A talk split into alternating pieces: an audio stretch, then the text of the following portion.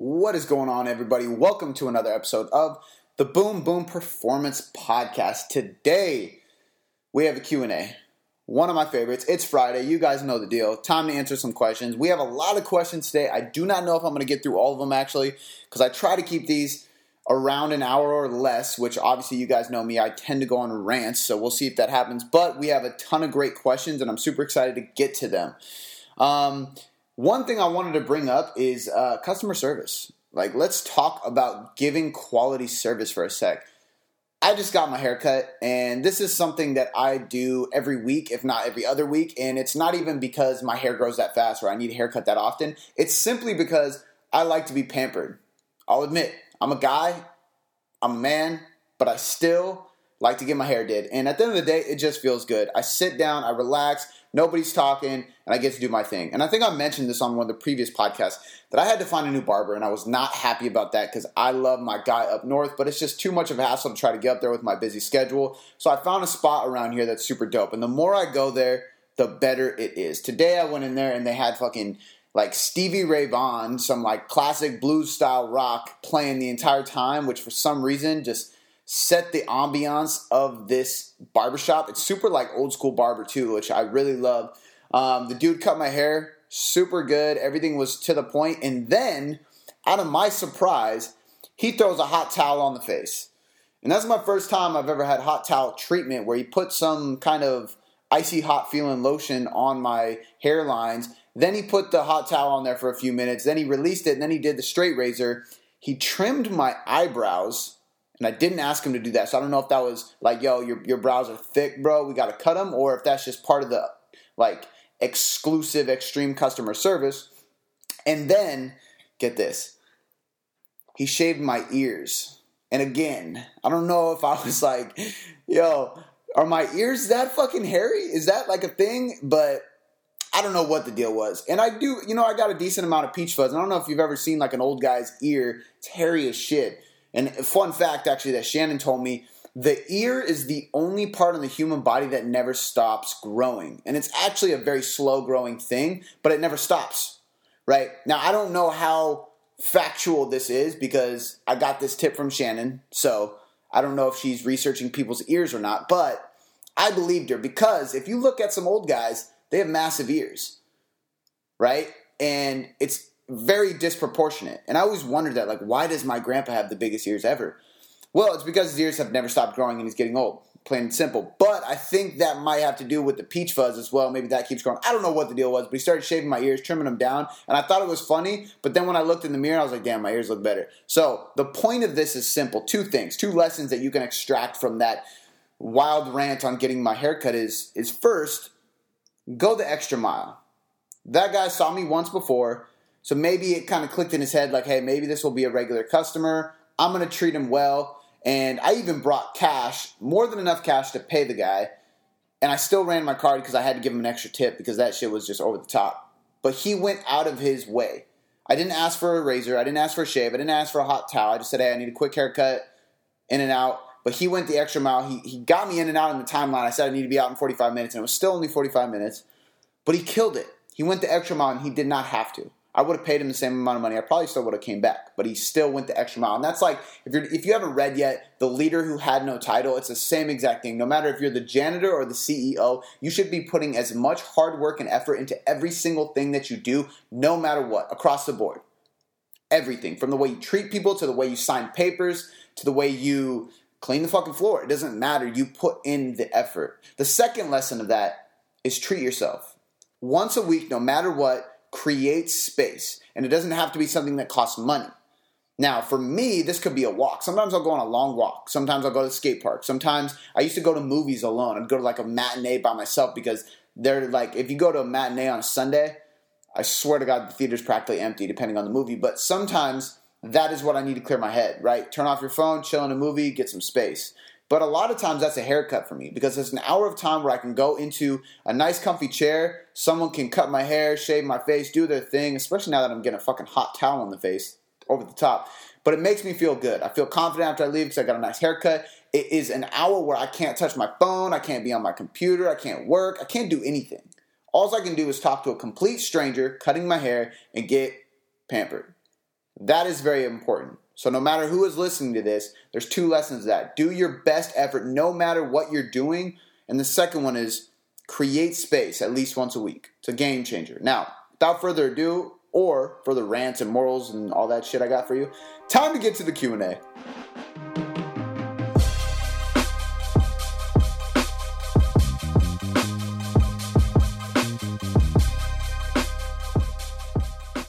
Okay, time for some questions. Question number one from Beth. Beth is one of my clients, and actually, we had a coaching call this morning, and she asked me this question, and I told her I was like, "Yo, I'm, I'm using this for the podcast because this is such a great topic, and there's such a great answer behind it, and like the the in depth." The amount we went into this conversation, the deepness we went into this conversation, the way we dialed it in, the way I explained it, just kind of popped in my head, and it was like, damn, I have a lot more to say about this than I realized, and I really wanted to bring it up on the show. Beth's question was, what is your morning routine like? And then once I told her what it was, she was like, is there a reason that it, those things are in that order?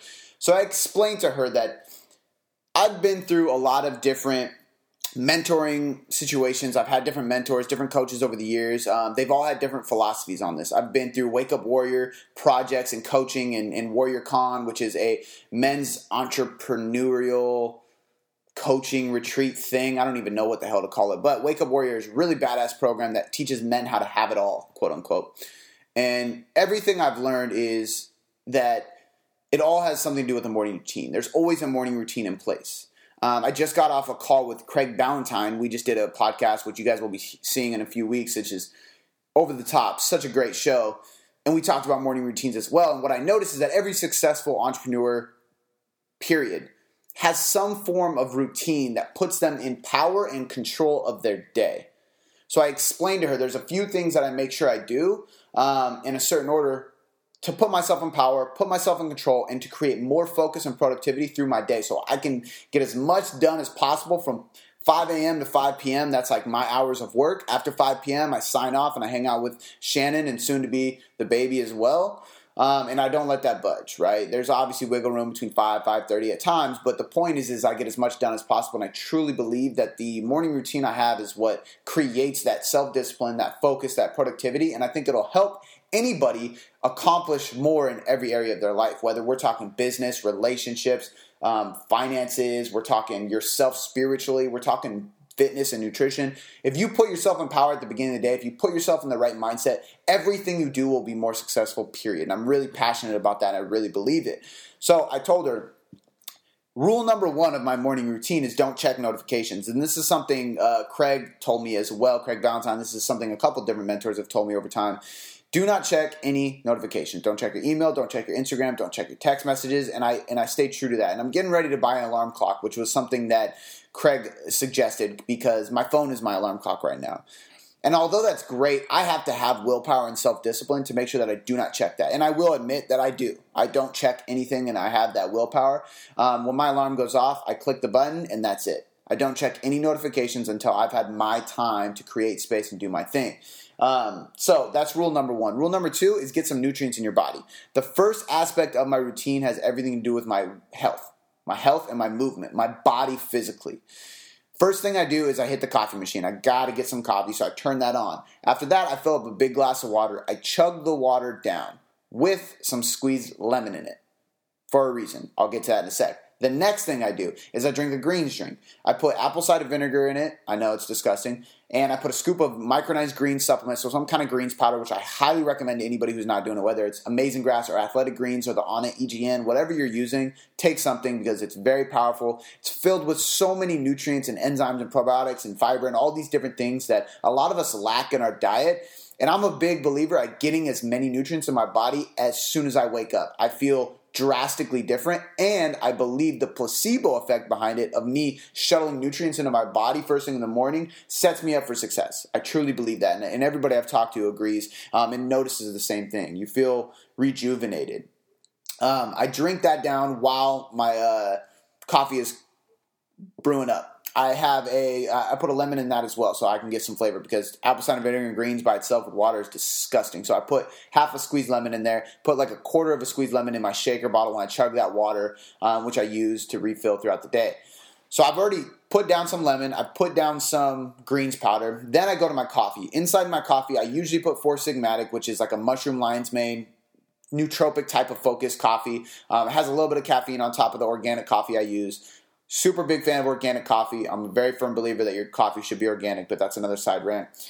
I put all this in there with some collagen. So I put I like beef collagen because it's a little bit creamier. I put Vital Proteins beef collagen, one scoop in my coffee. When I drink that coffee, I've already had the lemon, which actually makes the collagen more absorbable, which I learned from Ben Greenfield, but it, it's it's a fact. So having some lemon because of the vitamin C. So vitamin C is a precursor that allows collagen to be absorbed better in your body. So I drink the lemon with my green shake and my water to make sure that the collagen is getting the use. But the point of this is the first thing I do every single morning is I chug down the greens, I chug down the water, and I, I drink some coffee. While I'm drinking that coffee, I go on a walk. Now, sometimes it's raining and I will put a hood on. I'll put an umbrella up or a rain jacket or whatever the hell I have to do because I believe that every day I want to move my body, period. I'm a firm believer this, and I have some people that are mentor clients with me, and I preach the same thing to them. And they have their morning routine. that help them dial that in specifically. That's one of the first things I do with anybody who mentors with me let's dial in your morning routine because how you start your day is how you will finish your day. It's how you will be for the rest of your day. And that's huge. So, I go on a walk. Walking for me is more of a calm movement, and I like that better because it allows me to think. I like to think creatively because my main thing is content. I create content and I need to know exactly how I'm going to do that. So I go on this walk, but some of my guys will do 100 push ups, 50 push ups, band pull aparts, jump squat, burpees, they do something radical to, to wake them up in the morning, some kind of movement based thing. But that's the first part of my morning routine. I believe everybody should use that. Something to treat your body from a nutrient and a fitness perspective, do it. You need to move, you need to get nutrients in your body, period. After that, I go to myself mindset, spirituality, emotional side, mentality, everything to do with me and nobody else. I still have not checked any notifications yet. So with this, I'm still sipping on my coffee. I sit down and I pull out my journal. I just recently bought the five minute journal, and the reason I did that is because I wanted to get something for Shannon so she could share the same habit as me. Um, so we both have one now, and we can both do it. But beforehand, I was just writing in my leather bound journal, and I was just doing my three gratitudes of the day. I was doing positive focus. The five minute journal is something similar three things you're grateful for, three reasons your day is going to be fantastic, and then at the end of the day, you come back and you fill out some more questions of why the day was great and what you're going to do better tomorrow.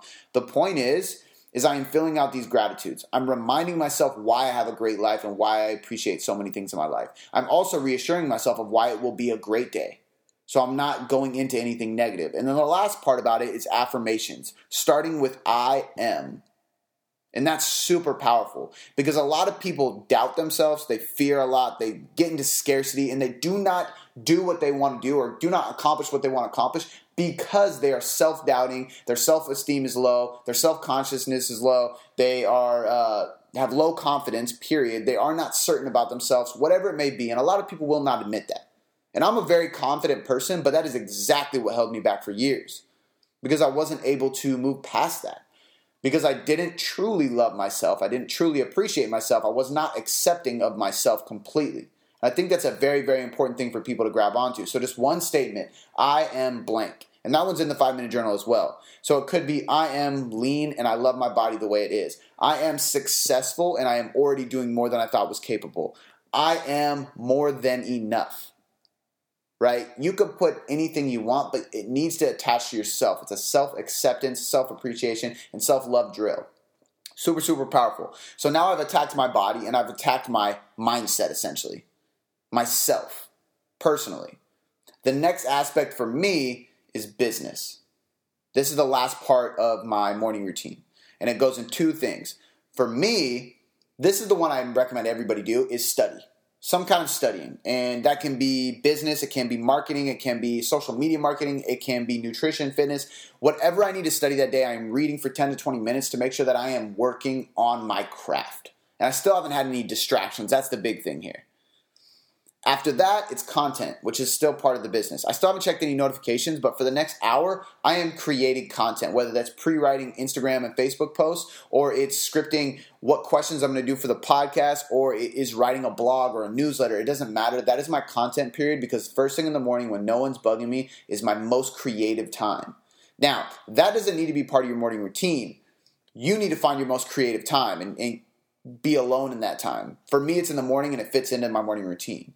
The last part of my morning routine is not a part of my morning routine. And the reason I say that is because it used to be part of my morning routine and now it's just part of my daily routine. And that's appreciation for somebody else. I've already appreciated myself. Now it's time to show somebody else some love. So whether it's Shannon um, today, and I actually still haven't got a text from her, so I'm guessing she hasn't really looked through her purse. But last night I left her a note and I shoved it in her purse. Then I knew she was going to look at it. Well, I thought she was going to look at it. Now I'm going to text her and be like, hey, open the side pocket of your purse. But I left a note for her in her purse and I wrote to her some stuff, right? Um, I will text my mother. I will hit up my brother. I will hit up my dad. I will reach out to a friend I haven't talked to in a while. Somebody I need to send a, a letter and a, a Snapchat, a Instagram message, a text, an email, something telling somebody that I love them, I appreciate them, I honor our relationship, I miss them, anything possible to reach out to somebody you love. Period. Because we need to harness the relationships we have. Now, as far as the order goes of these operations, there's absolutely a reason for this. And I learned a lot of this from Wake Up Warrior, but I've used it to this day. It goes body, mindset, relationships, business. And the reason is simple. If we attack our body and we feel good, we are healthy, we are fit, we are in shape, we will have more energy, we will have more confidence, and we will have more certainty in ourselves our mindset will be stronger. And you can ask anyone who is in the fitness world if you have a strong body, you have a strong mind, period. But you have to attack the body first. After I have attacked the body, I will attack the mind by writing these gratitude journals, these acceptance uh, speeches, whatever you want to call it, a positive focus. But I attacked my mind after that because I put my body in a place of power and control. After that comes relationships. Because if you are a stronger individual and your mindset is in a better place, you will show up as a different person. And when you show up as a different person to those you love, that relationship kind of feeds off that energy. And last but not least comes business. When you have all these things in line and your and your relationship's on fire, your mindset is on fire, your business takes off. Period. You don't need any any marketing tactics or strategies or hacks to get that done. It just happens. Okay, so that's exactly why I have them in that order. And my suggestion to everybody listening is simple. Figure out how you can tweak those things and just do it. It doesn't have to be the exact same way I do it, but it has to be there. Period. Everybody should have a morning routine if they want to be successful. And that's like, I, I believe that with all of my heart. All right. Check out the next question while I drink some organic coffee. No collagen in it this time. I don't know if this is lamb bleed. So this is a question from Instagram. Question from Instagram from a guy named Lambly. I don't know if that's L Ambly or L A Blee or Lamb. I don't know. I have no idea, but it's Lambly. Unless I'm missing a letter. But Lambly asks, and I apologize, Lambly, for doing this to your name. How would you set up a lower body training and conditioning after shoulder surgery? So, um, I wouldn't really change a whole lot. I would just ease into it. If you, the, here's the deal: like if you just had shoulder surgery, you need to wait until your doctor gives you permission to go out and start doing stuff before you can do anything anyway. So at that point, I'm assuming your shoulder is actually healed. If your shoulder is healed, then all I'm worried about is just making sure we don't overload in certain positions. So for the most part, I would probably go. I'd probably go trap bar deadlift over a barbell conventional or sumo deadlift simply because it forces you to pull the shoulders back a little bit um, and you're not going to be in a protracted position. You're less likely to round at the upper back um, doing a trap bar deadlift and that's why it was created that way that shape a hex bar. Um, i would also not back squat i would be doing zercher or front squats because i would want to build the upper back instead of putting you in an awkward position as far as external rotation when you have a bar on your back. It's hard to get in that position if you have shoulder issues um, and then everything else I wouldn't worry about, to be honest with you. I do a lot of unilateral stuff, so you don't have to load up as much, um, and you can still get the muscular contraction effect. I would be doing a ton of rowing versus uh, pressing. I know you didn't ask about upper body, but that would be my big thing. Um, for conditioning, I'd actually probably do low intensity. I would focus on training hard, training heavy, uh, focusing on movement patterns, and doing a lot of pulling, less pushing, no vertical stuff. So I wouldn't be doing a lot of vertical pulls or vertical presses until your shoulder is 100% better. Um, I would be doing trap bar loaded deadlifts instead of um, regular deadlifts, and I would be doing front squat based stuff instead of back squat based stuff. And then I would take the conditioning days to just do low intensity cardio and just burn some calories and recover if you just went through shoulder surgery, your volume was drastically lowered, and going back into a plan where you're training three to four days a week and then doing conditioning the other days, you're just going to overload your system. You're going to just tax your body from the muscular system also to the central nervous system. So I would just take a to- take a step back and do some recovery based cardio, whether that's sled pulls or low intensity on the on the bike or walking treadmill, whatever it may be. All right, my trainer Ryan asks a lot of people list studies and places of reference. And as a newer trainer, what resources do you utilize for continuing education? Number one resource for continue ed- uh, continuing education is having a coach or a mentor, period. I believe that everybody should have a coach constantly. And I, all the coaches I know have coaches. My coach always has a coach. And I believe that if you are going to coach people, if you're going to be a trainer and train people, you should probably have a coach because then you become more coachable. And what kind of person doesn't believe or practice or live what they teach, right? If you're training people, why wouldn't you want to be trained? I would much rather trust a trainer or a coach who is accepting to being coached and trained himself. So I think that's very, very important to realize. Um, having a coach is the game changer, right? So, like for me, my coach and mentor is Jason Phillips. I talk to him every single week. Um, he helps me with continuing education from his systems, but also what he's doing currently. Um, I learn from him. I pick his brain, he picks mine. Like that coaching relationship is what allows me to grow constantly because I have a coach. Not only in the world of fitness and nutrition, but also through business and life. Like he's having another kid, he's going through a lot of big things in his business where it's expanding. He's been in the exact same shoes I've been in where my business is at and where the growing pains are and, and how to develop systems. And so he's taking me through that. And the same thing applies for being a trainer. You should have a coach that guides you through the roadmaps of how to program for clients, how to handle clients, how to systemize your clients, everything. So I think that's very important. The other thing would be, um, I guess like research reviews is probably going to be the best place to go. I would definitely say like mass research review is is a big one, right? Mass research review is um, I don't even know what it stands for, but it's M A S S. And Eric Helms, Dr. Mike Zourdos, and uh, Greg Nuckols run it, and they do research reviews. So they pick studies that have been coming out, they review the literature, and then they break it down in their terms and their terminology and reading or writing or whatever. And, and it kind of breaks it down into layman terms so you fully understand what's actually going on in the study. Because a lot of people will read PubMed or studies in, in literature and it just goes over their head. There's a lot of confusing terms, there's a lot of confusing things that they talk about, and it can be hard to grasp the knowledge and information that you're reading.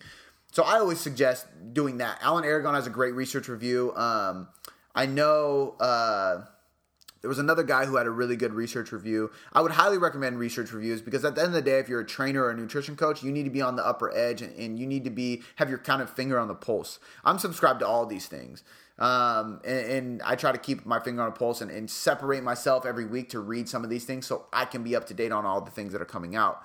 Um, creating a time block actually as we speak. That was one of the things jason talked to me about on the phone is i need to manage my time a little bit better because it can be hard as an entrepreneur especially because i have a baby coming. So for me i'll have a dedicated time block for studying where i do those things so I would suggest doing that as well. I would suggest the research reviews, and then just any book that you can get a hold on. I mean, uh, for nutrition, I love uh, How to Heal Your Metabolism is a great book. Um, Deep Nutrition is a great book. Uh, Jason Phillips' book is a great book. My macronutrient book is a great book. So if you want continuing education, there's one good, really good source. I break down macros and uh, calories, micros, supplements, meal timing, frequency, all these different things. Um, and it's it's 20 bucks. You can get the link for that in the show notes. Uh, it's called the Nutrition Hierarchy. So you can grab that. That's a great resource. Jump in the Boom Boom Performance. Uh, the Boom Boom Performance. God, it's always a tongue twister saying that fucking name. I picked a bad name for my business. Boom Boom Performance Forum on Facebook, the private forum, um, and you can ask me any question because I'm willing to help you guide along the way. Um, and then certification courses, right? So, like Jason Phillips, I'm a huge fan of the NCI. Obviously, I'm biased because he's like one of my best friends, but NCI is a great thing. Uh, Nutrition Coaching Institute, really good. I'm actually sending my assistant out there to take the course because I'm um, in DC coming up in April because I believe in it so much. Um, power Eating is a great one too. Um, there's so many books that you can read. Like at the end of the day, like asking me where to get utilized for continuing education from a book standpoint is just it's just too much to talk about. I would highly recommend the NCI Nutrition uh, Certificate Institution or sorry Nutrition Coaching Institution when it comes to getting certificates. Um, Precision Nutrition is another great one. And then uh, just reading people's books and, and, stuff like that, man. Research reviews, which is a game changer as well. Um, there's so much I could say on that. All right. Tina Pace. Tina Pace asks macro suggestions slash supplements to support reactive hypoglycemia. So, hypoglycemia is a fancy term for people who have extreme insulin issues or blood sugar drops post uh, food consumption. So, when they get blood sugar issues, shaky, things like that. Very scary thing, very scary feeling, not a good feeling. Uh, really edgy and, and tweaky and, and twingy. It's not not fun. I've had very mild. I'm not like hypoglycemia, but I've had clients who are, and, I, and I've experienced a little bit of. It's not fun. What I would suggest is there's not a whole lot of supplements that are going to help you on this. Um, I would say like you could have pre or post workout carbohydrates like micronized, so like uh, cyclic dextrin might help you uh, to keep your blood sugar stable throughout your workout um, to help battle that insulin response, that cortisol response post workout if you can't get to a meal. But for the main part, you just want to focus on you want to focus on fibrous foods. You want to focus on balanced meals, so meals that don't just have carbs or sugary foods. You want to focus on protein, fats, and carbs. You want to focus on somewhat eliminating sugars because they're going to have a greater response in, uh, on the glycemic index, and that can cause a more radical blood sugar response. So you might want to think about having more balanced meals with fiber, with protein, with veggies, with fats, and just splitting up your day. Those are the type of clients where meal timing and frequency actually does matter because if you're only eating twice a day, you're going to experience more of that. Where you have this big meal, you get this big insulin dump, um, it's not going to be a good result with hypoglycemic people. What I would suggest is making sure you're eating four or five times a day with balanced meals across the board. Um, you still want carbs pre post workout, yada yada, the basic things. But for hypoglycemia uh, hypoglycemia clients, I'm always going to suggest a more balanced approach: four to five meals a day, protein in every meal, shoot for fibrous veggies and carbohydrates, fats in every meal to slow the digestion down, so you can get from meal to meal without having those uh, those responses. All right, guys, quick interruption. Sorry to break up the podcast, but I do need to give a special shout out to my sponsor, Health IQ. Guys, at the end of the day, we all need life insurance.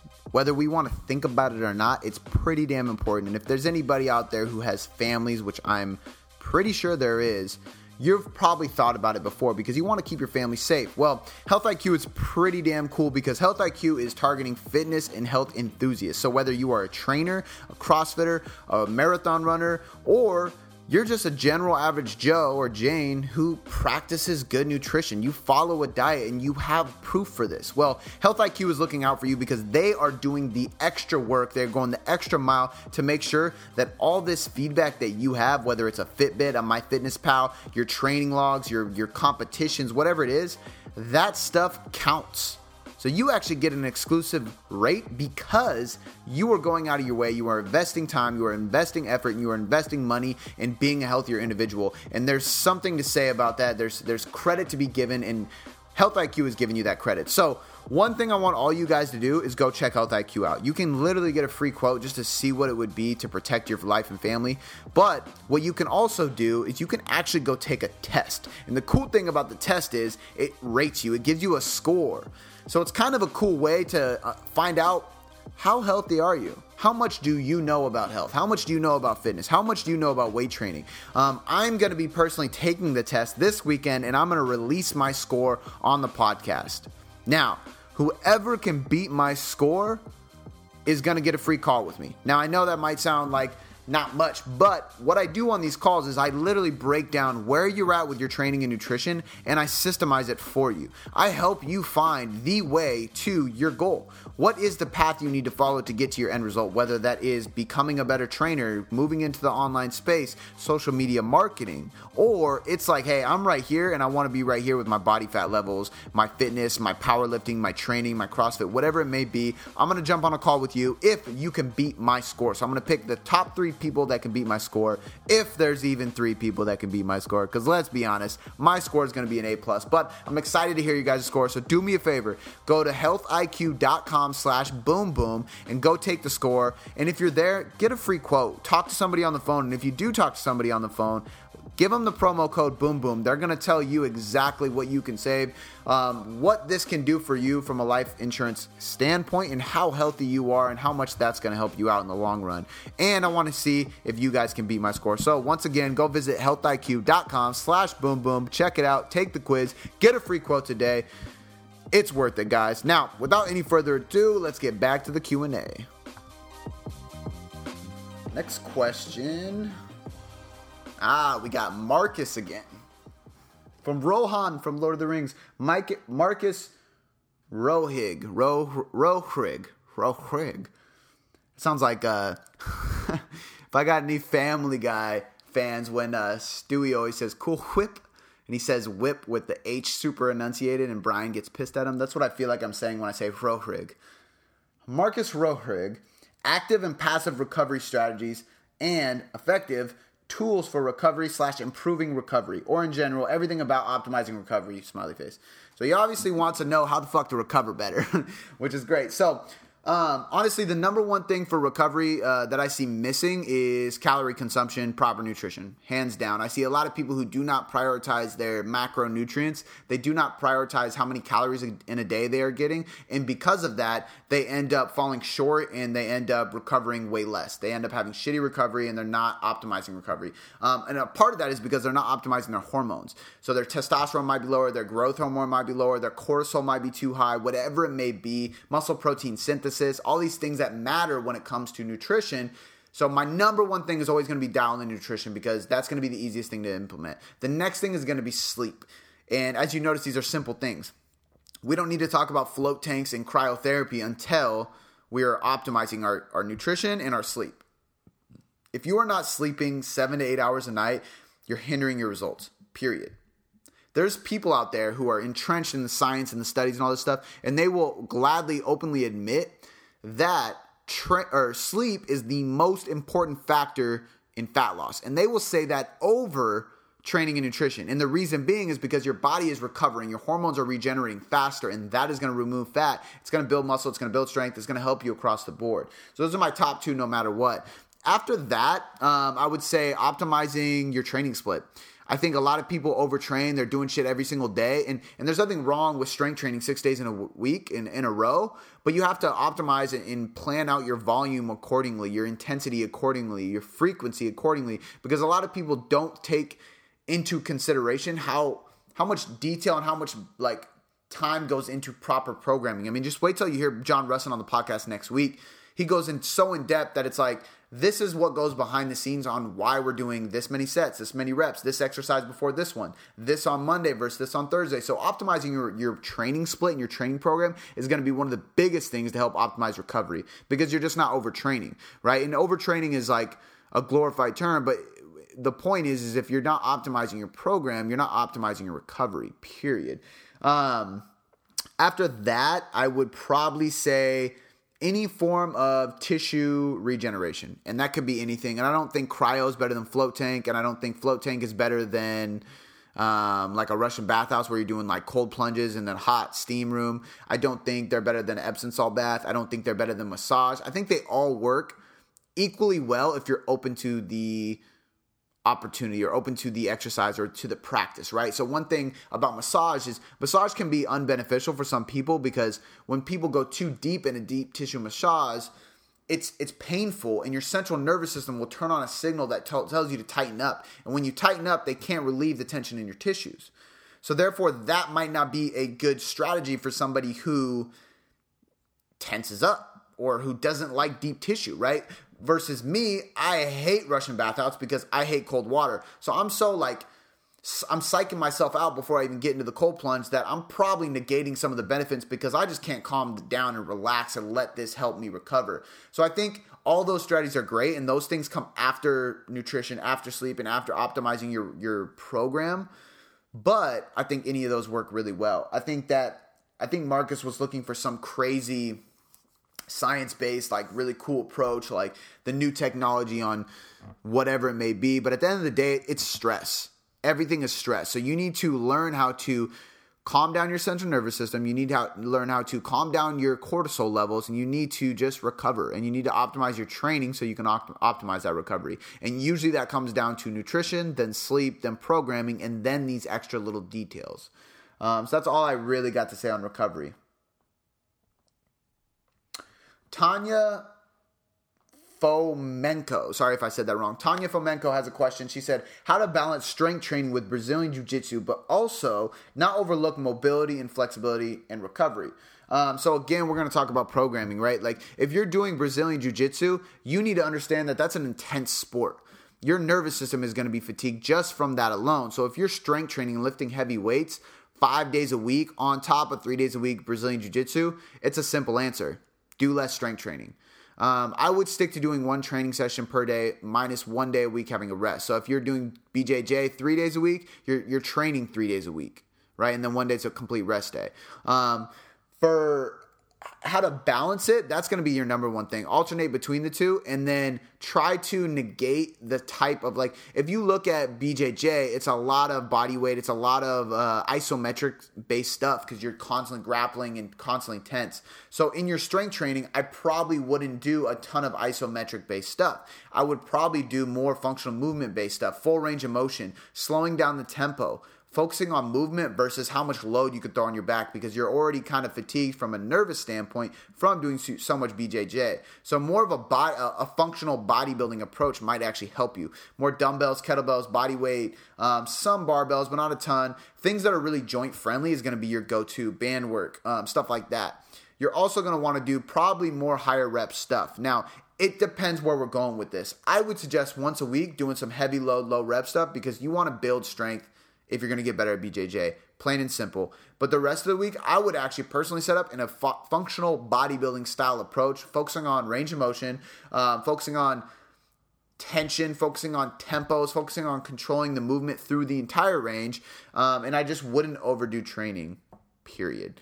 Um, that's probably how I'd balance it. Now, I would be doing a lot of mobility and flexibility work. I would say like mobility is going to be important for anybody, so I don't think it, it, makes any difference. I think that if you look at Brazilian Jiu Jitsu, you're kind of forced into mobility patterns uh, because you have to be flexible. So if you're doing BJJ, you're going to either one be a pretty mobile and flexible person from that, or two, you're going to notice all your weak points and all your parts that you need to work on mobility wise while you're doing BJJ. I know when I did Brazilian Jiu Jitsu all these red flags came up of like, okay, I need to work on this and this more than anything, right? Like, I, I don't need to worry so much about shoulder mobility and thoracic mobility I'm good there, but my hips and ankles are screwed. I need to work on that, right? I can go back and work on those things. So I would say for mobility, I would just pinpoint the parts that you notice come up during your BJJ matches and hammer those parts more than anything. Um, and then I would focus on a lot of tissue work you're just getting beat up. Plain and simple. You need to do tissue work. You need to be taking care of your tissue. You need to be taking care of recovery. So going back to that last question, all of that stuff, that's you, 100%. Um, but as far as balancing it out, I wouldn't like. You don't need to be doing two a days. Like, don't look at it as like, oh, BJJ isn't like a muscle building thing. So if you want to get bigger, build more muscle, build more strength.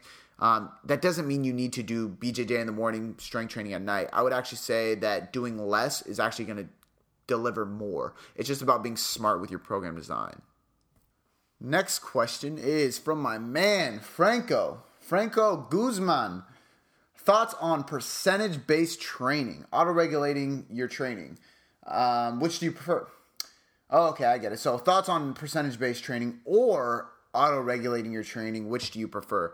I prefer auto regulation for a couple reasons. One, I do not believe that a percentage based approach is always accurate of what you should be doing. I think that you can go in rough estimates, and I think that I, I think that auto regulation, excuse me, auto regulation just allows you to meet yourself where you're actually at. Right? I see there's like like for instance 531 531 is a percentage based program that works unbelievably well to gain strength the issue is is if i come in and today i need to hit 75 85 or sorry 65 75 85 for three sets of five across the board um, or maybe that would be yeah no i think that's the three sets of five weeks so come in, I'm supposed to finish at 85% for three sets, or for one set of five, because you would go a set at 65%, a set at 75%, and a set at 85%. Now, from a scientific basis, from a practical standpoint, like everything that we know about science and studies and research, that makes sense. That percentage for those reps, for that volume, that'll make you stronger, no doubt. The issue is if I come in there and I'm just not feeling it, I, I had a shitty day of sleep, um, I had a shitty day at work, I had family stress, my cortisol's through the roof, um, I didn't recover all the way.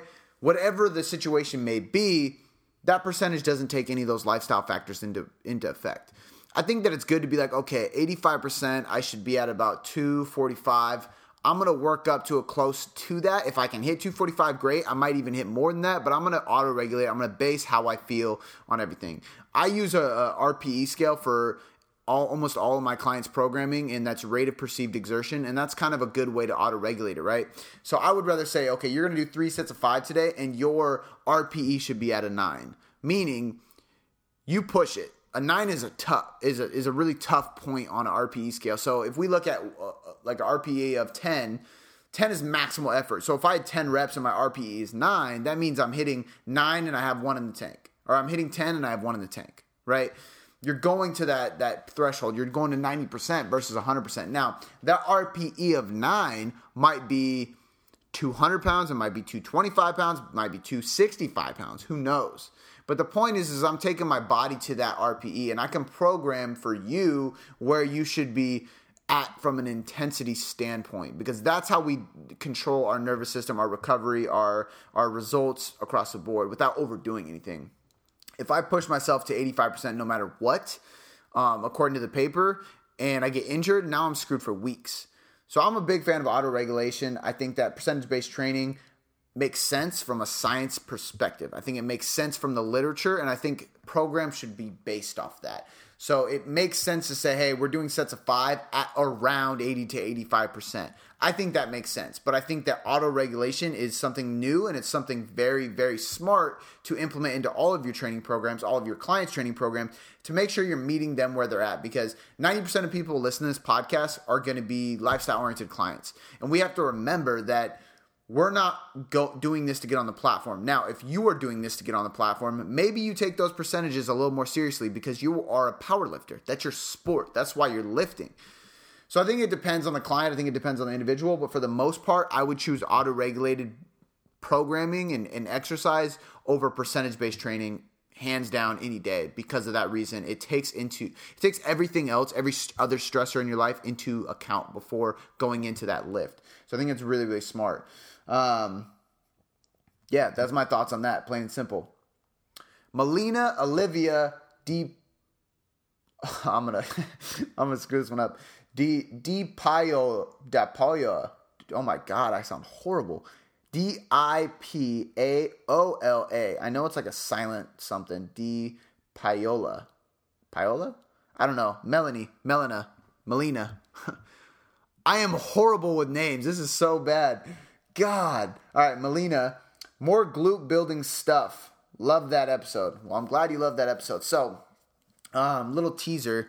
I am coming out with some programs soon, guys. So be ready. The first program is going to be upper lower split. It is not a glute focused program, but all my programs have a lot of glutes in it. So, um, and I because I believe guys and gals should be both doing this. This is a muscle it's going to be called Functional Muscle, and it's a muscle hypertrophy based program. Now, you could be going for strength and size, you could be going for fat loss. This could be used during a cut, so you can maintain all your muscle mass and strength while you cut. This could be strictly hypertrophy.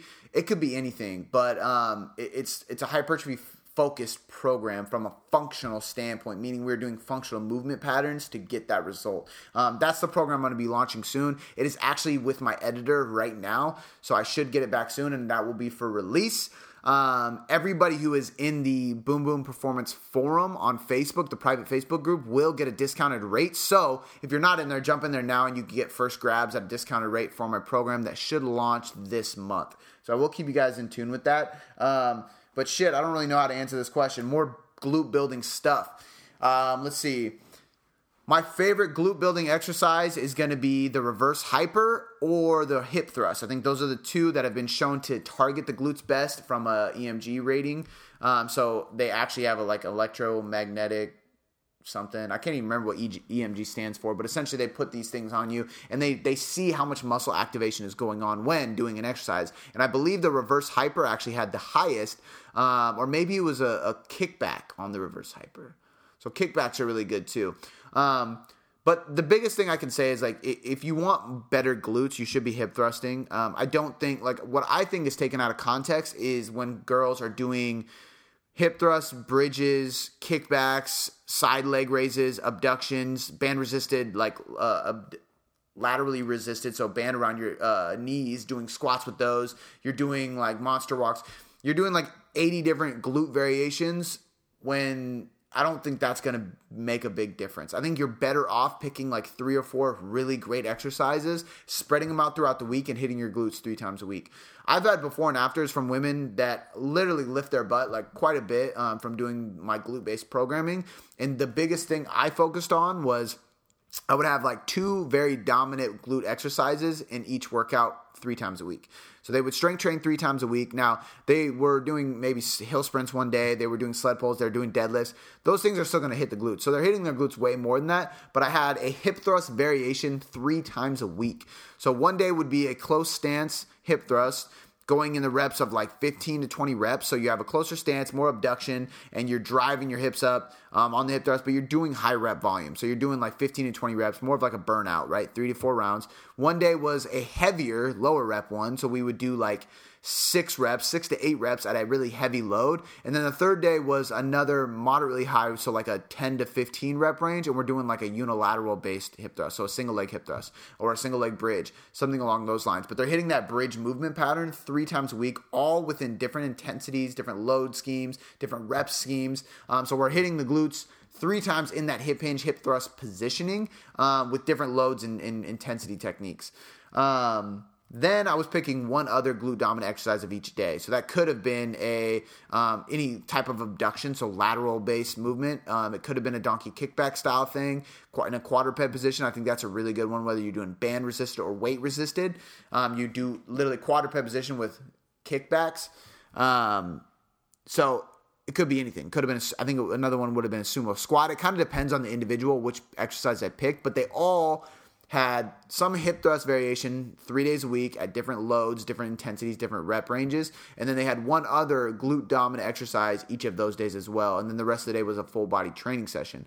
I think that is the smartest way to go. I think hit the big bang for your buck glute exercises. So hip thrusts and reverse hypers are going to be two of the biggest one. I would do some kind of lateral work, some kind of abduction work where you're ripping a band to the side, a weight to the side, something along those lines.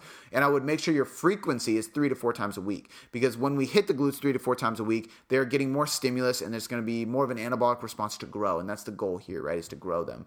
Um, I think that's the best way to go. Stubbs Fitness. What do you use or how do you personally track your clients' biofeedback measurements? I heard you mention this a lot lately. This question was like a paragraph long, so I summarized it. But basically, he was asking how I track biofeedback. So let's kind of get into first what biofeedback is. If you've been listening to the podcast for a while, you probably already know because I talk about it a lot. But if you don't, Biofeedback is basically the hormonal cues your body is sending us, letting us know which way your body's going, which way your physique is going to go, which way your recovery is going to go, which way everything is going. Um, so we look at specific things that tell me if you are hormonally improving or declining, I guess you could say. And that gives me the knowledge needed to use some kind of tool, whether that is reduced training, uh, increased training, uh, work on sleep, work on environmental habits, work on stress, work on increasing carbs, decreasing carbs, work on increasing fats, decreasing fats, protein, meal timing, uh, post workout nutrition, whatever it may be. These are the signals that I get to use my adjustment tools. So it, it's a basically a, a metric that I use to let me know where you are at hormonally on a weekly basis. So biofeedback is just that it's a hormonal metric. The things I look at are sleep, stress, mood, cravings, hunger, performance, and recovery slash fatigue. Those are the big ones. Now, if somebody's really hormonally damaged and I know them pretty well, I will throw sex drive in there as well because I do believe that sex drive is a big key. If your sex drive is not up, that tells me that your hormones are probably out of place. That's a really, really big indicator, especially for guys for testosterone. But in general, libido should be high with everybody. It's a natural thing for for males and females, for everybody to want to have sex with their partner. That is a normal thing. So if your libido's low and you're not craving it, then something's off. Um, and that gives me a big sign. Now, obviously, I don't tell all my clients to let me know how their sex drive is, but if I'm comfortable with them and we've had that conversation, then it makes sense to throw in there. So it kind of depends. Um, the way I personally do these, there's a couple ways we can go about it. There is, I have a couple people who are super analytical. This is what I do um, personally because I'm this way and it doesn't fuck with my head to weigh myself every day. But I, I do measurements every single day. So every single morning I weigh myself. I rate my sleep. I rate my energy. I rate my motivation. I rate my, um, pretty much all my biofeedback, right? Not all the way. Like I don't rate, uh, I rate hunger. I don't rate cravings. I don't rate stress. I pretty much just look at, sleep, energy, in, macro intake, weight, stuff like that, that gives me the big bang for my buck. At the end of the week, I do look at all of them. And that's what I do with 95% of my clients. Not everybody's doing this daily thing, but every single week they rate each of those biofeedback measurements on a scale of 1 to 5. Super simple. You don't you can use a Word document, an Excel sheet, a PDF. You don't need anything crazy to rate these. You just need to tell people, "Hey, on a scale of 1 to 5, how was your hunger? If it's a five, that means they're hungry a lot. It's not a bad sign. It means their metabolism's up. Obviously, ravenous hunger all, all the time is kind of annoying, so we got to focus or kind of look into things a little bit deeper. But uh, for instance, how is your craving on a scale one to five? I don't want to see it at a five because if you're varying your diet, your sleep is good, your stress is low, you shouldn't be craving food all the time. It's not a good sign. Um, what's your stress like on a scale one to five? Obviously, I want that on a one because a five would mean you're really stressed. What's your recovery like on a one to five? I really want it at a four or five. Four or five means you're like, in an ideal world, I would actually say a four is great because it's hard to say because five would be awesome. Like you should be recovering a lot, but I want that recovery to be based off of your biofeedback, meaning you're hormonally in a good place. Your stress is low enough to where you are recovering. Not in the sense where you're training like a wimp, and that's why you always feel great because you don't train hard enough. Um, how was your stress? How was your sleep on a scale of one to five? Quality and how many hours did you get? So you can keep it really basic. So what I would say to you is how I measure it is usually with like uh, Google Docs or Word documents. Like literally, send me a Word document every day ranking these things, or an email ranking these things every day. I want to know your weight. I want to know your biofeedback, what went well, what didn't go so well. And I can honestly say that this is probably one of the most powerful tools that allows me to get clients such crazy results, is because they are ranking their biofeedback on a weekly basis, and then we are adjusting everything along the way. I'm really good at adjusting nutrition and training to make sure that we are eliciting change and breaking through plateaus. And this is one of the tools I use to get me there. But on top of that, it is extreme accountability. So when someone works with me, they are held accountable the entire way, which means they're not going to fall off the plan because they have purpose, they have drive, they have motivation, they have accountability the entire time. I'm there for them no matter what. Um, so I think that's really big, but you don't have to do anything crazy for it. I mention a lot too because it's really important. All right, Jacker Mezian from Instagram. I have a question regarding weight loss for sport specific reasons when body fat is already pretty low, about 12%. How would you go about it? Is there a healthy manner to lose muscle? I would say there's never a healthy reason or way to lose muscle. Um, actually, I lied. There is a healthier way. There, losing muscle, period, is not healthy. So, in general, health is not a it's not a thing when we talk about weight cuts for sport because we are depleting glycogen, we are depleting water, we are removing not literal muscle tissue, but the substrates that go into muscle tissue, like glycogen, like tissue, like water, like these things that we store in there to keep our muscles full. It's not healthy to deplete that. Um, bodybuilding's not healthy when you get on stage. UFC, MMA fighting, it's not healthy when you cut weight. But you're an athlete. You're not doing. You're not becoming a fighter for for. And I'm assuming he's a fighter if it's a sport specific reason to weight cut.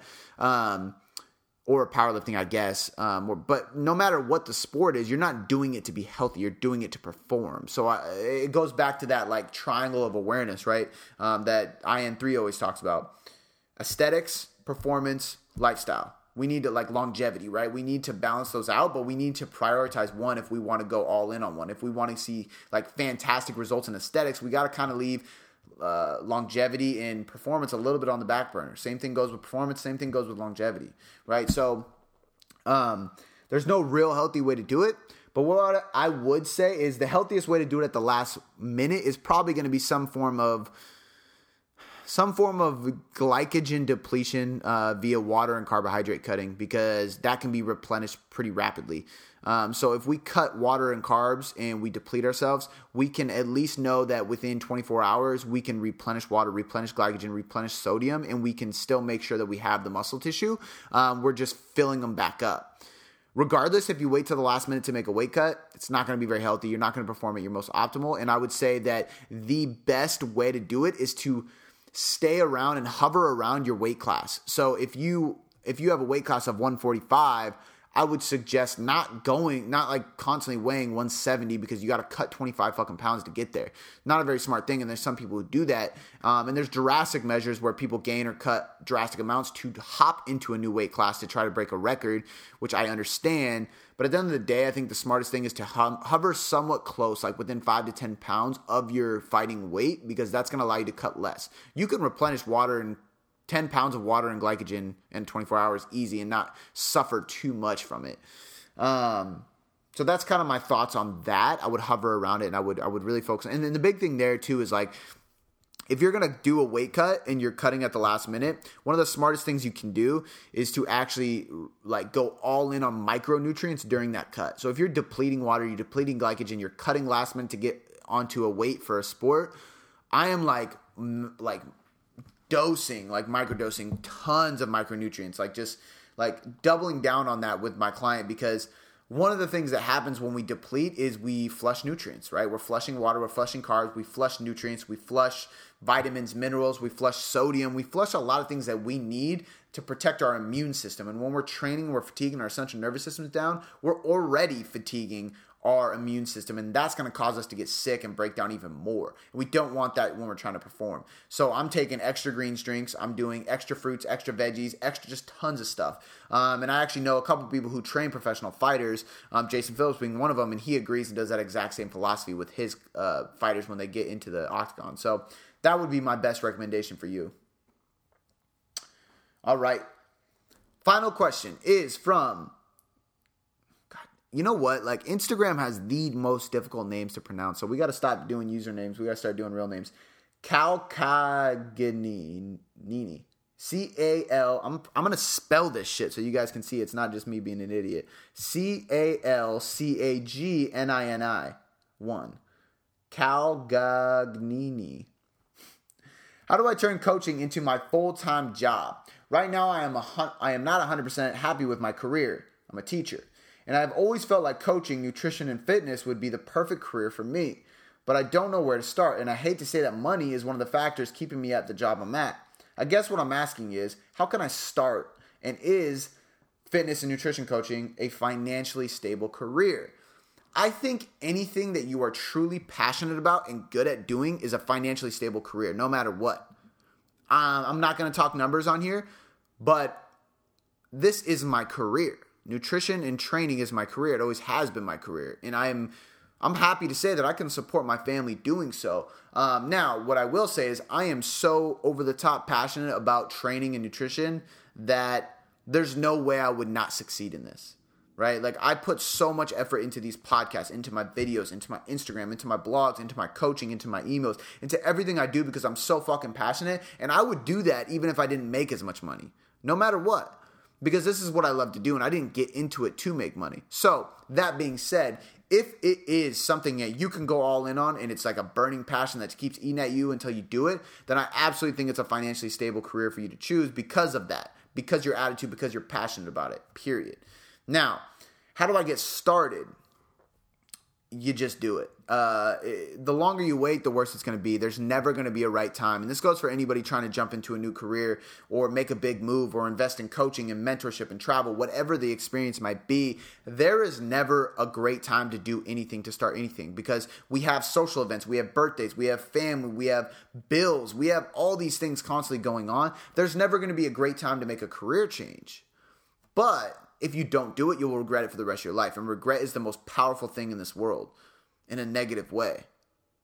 So, the best way to start is, in my opinion, just to go for it. Just do it. And at, to be honest with you, at, at first, you're going to have to hustle your balls off and you're going to have to be at a point where it is your side hustle, meaning you have a day job, you have a family, and you're not sleeping as much. And I don't condone not sleeping, but there was a long period of time where I was only sleeping four hours a night at most then maybe five. And the reason was is because I worked at a pharmacy grocery store place on the highway, and I was going to school, and I was interning, meaning I was working for free under another coach because I wanted to learn. So I wasn't sleeping that much, and it wasn't the healthiest thing, but I learned a lot. I networked a lot. I, I gained so much knowledge, and it set me up for a career that I wanted to go with. So I would say that you're gonna have to sacrifice fucking Game, Game of Thrones and uh, fucking House of Cards on Netflix for a while. You're gonna have to really dial in your study, your clients. Like get some clients and just use them as test subjects, right? Beta. Make a really low end offer and just go for it. I'm helping somebody right now as we speak. He's probably listening to this. Um, somewhat mentoring him. Um, kind of go into the online space, and that's the first thing I said to him. Is like, yo, we need to reach out to hundred people that we can get to be interested in your coaching, right? Like you know 100 people off top of your head that want to live better, be healthier, be more fit, perform better, whatever it may be. Yes. Okay, cool. You're going to hit 10 up per three to four days until you get three clients and you're going to offer them a really low end offer. Like one third of what we'll charge when you get the online business going. But what you're going to do with that client is you're going to over deliver and get a great testimonial. And you're going to learn how to coach online. You're going to learn how to systemize. And the same thing goes for you. Um, I was going to say your name, but I don't know what it is. Cal Ganini. The same exact thing goes for you, and I'm assuming that's your last name, by the way. Maybe your name's Cal. So, Cal, that's the same thing I would do for you. Is I would say, go all in on a few people, give them a really low end price for coaching, and just test the water, right? Like, see how to do this shit, um, because you'll never know if you don't try. And once you make that your side hustle, and you start marketing yourself, you start posting about it, you start talking about it more, and you put it out there on social media, people will start t- like to pick up on like, oh shit, this guy coaches people sooner or later that's going to get populated and sooner or later they're going to want to hear from you they're going to want to learn from you they're going to want to coach with you. That's the best way to go about it um, so at the end of the day, it comes down to just doing it. Is it a financially stable career? Absolutely, if you're truly passionate about it, just like anything else in life. Um, and at the end of the day, you need to just go all in. And if this is your passion, I suggest you start it as a side hustle and you just sacrifice some time, sacrifice some fun, sacrifice some social. I had to sacrifice a lot of social events and a lot of time and a lot of friends and a lot of things like that that I would have loved to spend time doing. But at the end of the day, I had a vision to help people on a larger scale. And I knew that I needed to make sacrifices to get there. So that's how I would leave it uh, for you is just just go for it. All right, guys, that is a wrap on the Q&A today. Thank you so much for being here. I just I have to say it one more time. I seriously seriously appreciate you guys for tuning in with me every week. I love the fact that this podcast is growing and that people want to hear me talk about this stuff because I am so passionate about it and all I want to do is help you guys. So, if you have not left me a 5-star rating and review, please go do that now. You can do so whether you are subscribed already or not. You'll have to search my podcast, the Boom Boom Performance Podcast, in iTunes, then leave me a rating and review. You can't just go to your library. If you guys could do that for me, it would help me a lot. If you're not subscribed, please hit the subscribe button if you learned something and enjoyed it today. The more subscriptions I get and the more ratings and reviews I get, the higher I move up in iTunes. And when I move up in iTunes, that gives me the okay to put more and more effort into this. And that's what I've been doing, and it's been growing ever since. And the goal here is just to just deliver more free value to you so you can improve every aspect of your life. That is the goal here lifestyle optimization. Now, I'm going to let you guys go. So until next time, I'm out.